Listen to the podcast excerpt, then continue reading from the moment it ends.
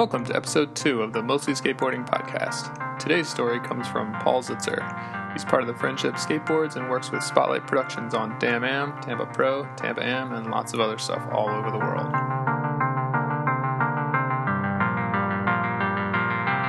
I never made much money as a quote unquote professional skateboarder.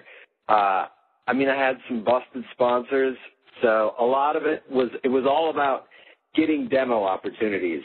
And most of the time it was like, oh, there's some rock festival somewhere and they're setting up a vert ramp and uh we'll pay you you know, it usually the pay was good. You'd fly somewhere like, oh, we're going to Denver for the weekend and skating for two days and making it was a like maybe a thousand bucks or two thousand bucks or something. So it was always worth it. You'd go go to cool city, see something, skate, and then uh whatever, go home, wait for the next thing to happen. But um so one day Andy Mack called me up. He's like, "Yeah, I've I've got this opportunity. Um these people contacted me to do a demo and uh it's a vert demo and I need two other people." So he called he called me and he called Buster Halterman. And um the demo was going to be in um you know, I can't even remember. I think it was uh like Wilmington, Delaware, or it was in it was somewhere northeast, wherever. And uh he's like, um it's it's gonna be a big deal. Uh it's for this this guy owns this credit card company and is he has this uh like uh kid it, it's hard to explain. I, I call him a ward. Like the kid was about sixteen and this the owner of this credit card company had taken this kid under his wing, sort of like, hey, you're kind of a down and out youth, you know, you're having a tough time. I'll take you under my wing and and uh, you know try to help you out in life. So the kid was a skateboarder, and he want he was I think it was his birthday party. He was turning 16, and he wanted to have a demo for his birthday party. So this owner of this credit card company gets in touch somehow, or has some of his dudes get in touch with Andy Mack, and they they, they say, "Come on out, and we'll pay you." And then Andy's like, "You know, well, what what are we going to skate?" And so they start thinking about it. What what's he going to skate? Well, let's uh, we'll build a we'll build a skate park. So they they built this skate park for this kid's birthday party, pretty much, and it was a street park, and we get there to do the demo. We're we're all geared up. I got my vert board, my pads. we go to the demo, and it's a, there's it's a mini ramp. It's like five feet tall. Uh, probably you know decent mini ramp, but uh, maybe 24 foot wide mini ramp. And uh, there's a, a a brass band playing, and the whole town came out. There's a the the mayor is there. They have a ribbon cutting ceremony so we do this demo, and I think maybe we met this dude who's the president of the this credit card company. So we, I think we met him. Like, hey, how you doing? Thanks for thanks for bringing us out. Cool. So um, this was actually pretty awesome because I was supposed to we were supposed to get paid two thousand bucks to do a forty five minute vert demo, and it turned into a mini ramp demo because they didn't have a vert ramp. And so I'm like, man, that's that's the easiest money you could make. Two thousand bucks skating a mini ramp for forty five minutes. Um, I remember not even skating very well, and um, I was like, well, you know, what can you do? So after we did the demo, we're sitting in the autograph line. Like they set up this big, like it's a, it's a production, man. I signed I signed an autograph for every person in this town, and we're we're doing our autographs, and this one of the dudes who worked for the credit card company who was like one of the uh, president's um, henchmen or whatever you call him. He comes up behind us. He's like, guys, you did such a good job on that demo. Or, you know, he didn't call it a demo. You guys did such a great show. You just tripled your pay. We're like, wow, six G's to do a 45 minute mini ramp demo. So I was like, man, that's awesome. So that was a good day. We uh, flew home, whatever, end of story.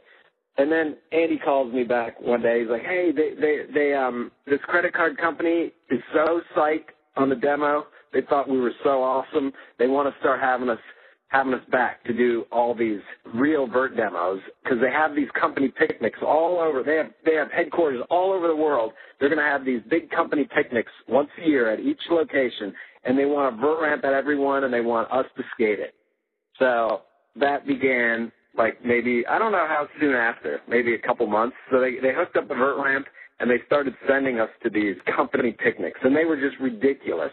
We would we would do two vert demos a day for two days, and they would fly us there, and then like they were super, they were just super psyched. They would actually fly us sometimes on the dude's private jet. It was awesome. I felt like P Rod before P Rod was even around almost. And one of the demos, they hired the dude, uh, Michael Buffer, to announce the demo. He's the guy who says, let's get ready to rumble.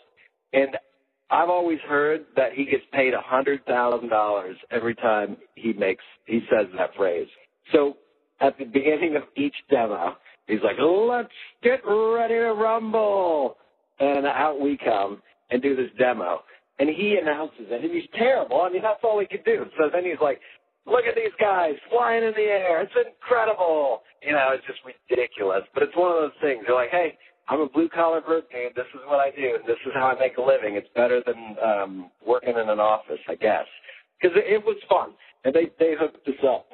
So we like occasionally the president of the um, of this credit card company would come around and we'd meet him at some of these things, and everybody who worked for him would just be sweating bullets anytime he came around because the guy is a bazillionaire. He has more money. He's like on the Forbes like top 500 paid dudes in the in the world.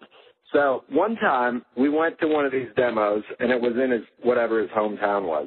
And we get the the call from one of his his dudes who's like, "Hey, uh, the president wants to invite you guys to come over for breakfast tomorrow."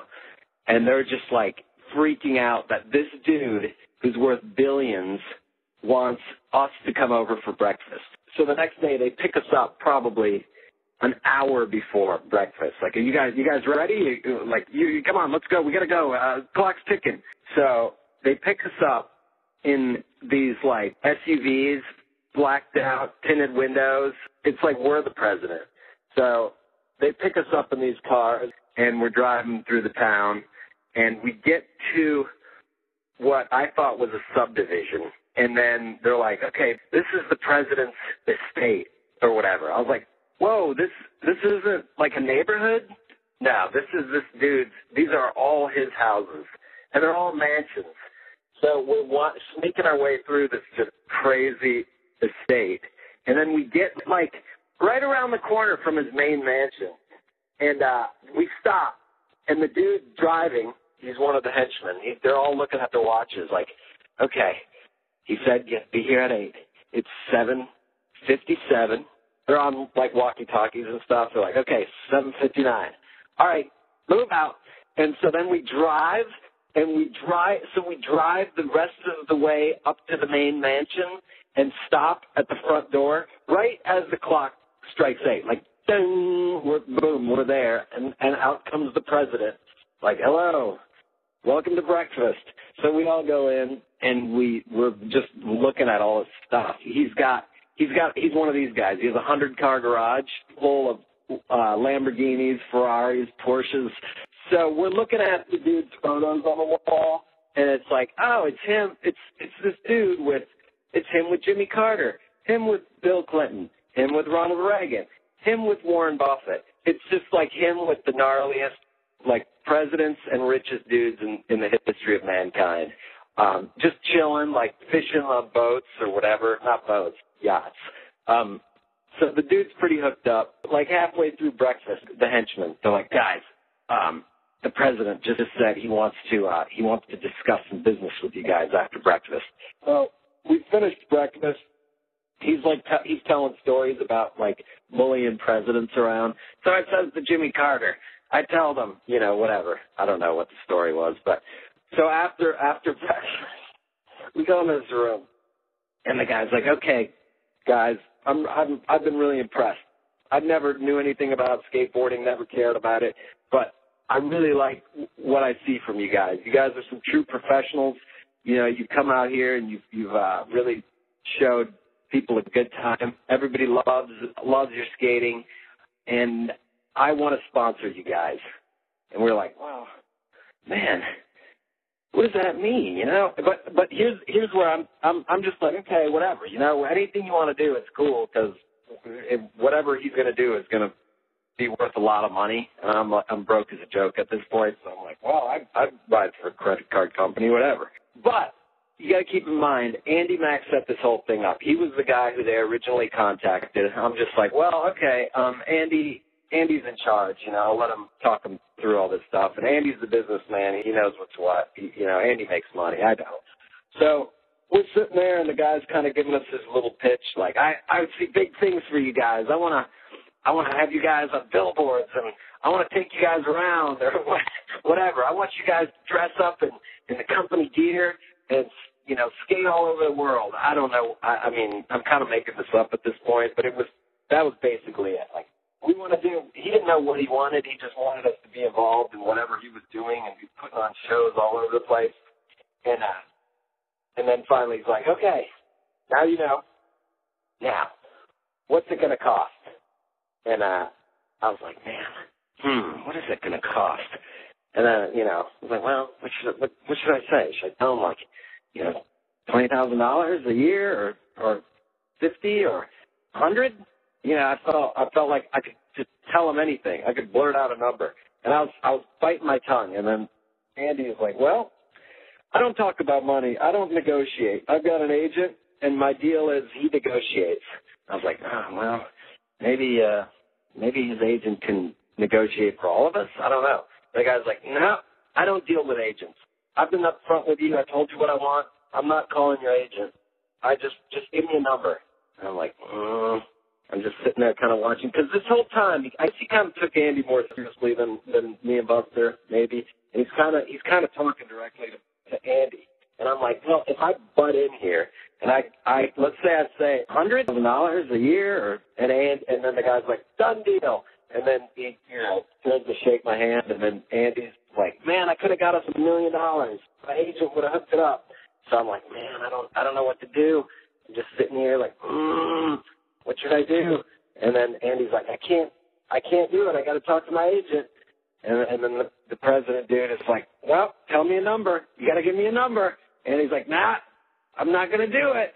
And then the guy's like, all right, this is your last chance. And he's like, no, can't do it. And then the dude's like, all right, that's it. Stands up, walks around behind Andy, kind of slaps his hands down on Andy's shoulders. He's like, any number you would have told me, I would have doubled it. And he walked out of the room, and that was the end of the discussion, and that was the end of the whole deal. And and Buster and I were just sitting there like, ah, we could have said any number, any number, and I believe it. Like I don't think he was, I don't think he was lying because the dude had more money than God, and he didn't, you know, he just was stoked, and that was the end of it. And I was like, I could have just been a millionaire. I could have said five hundred thousand dollars. He wouldn't care, you know.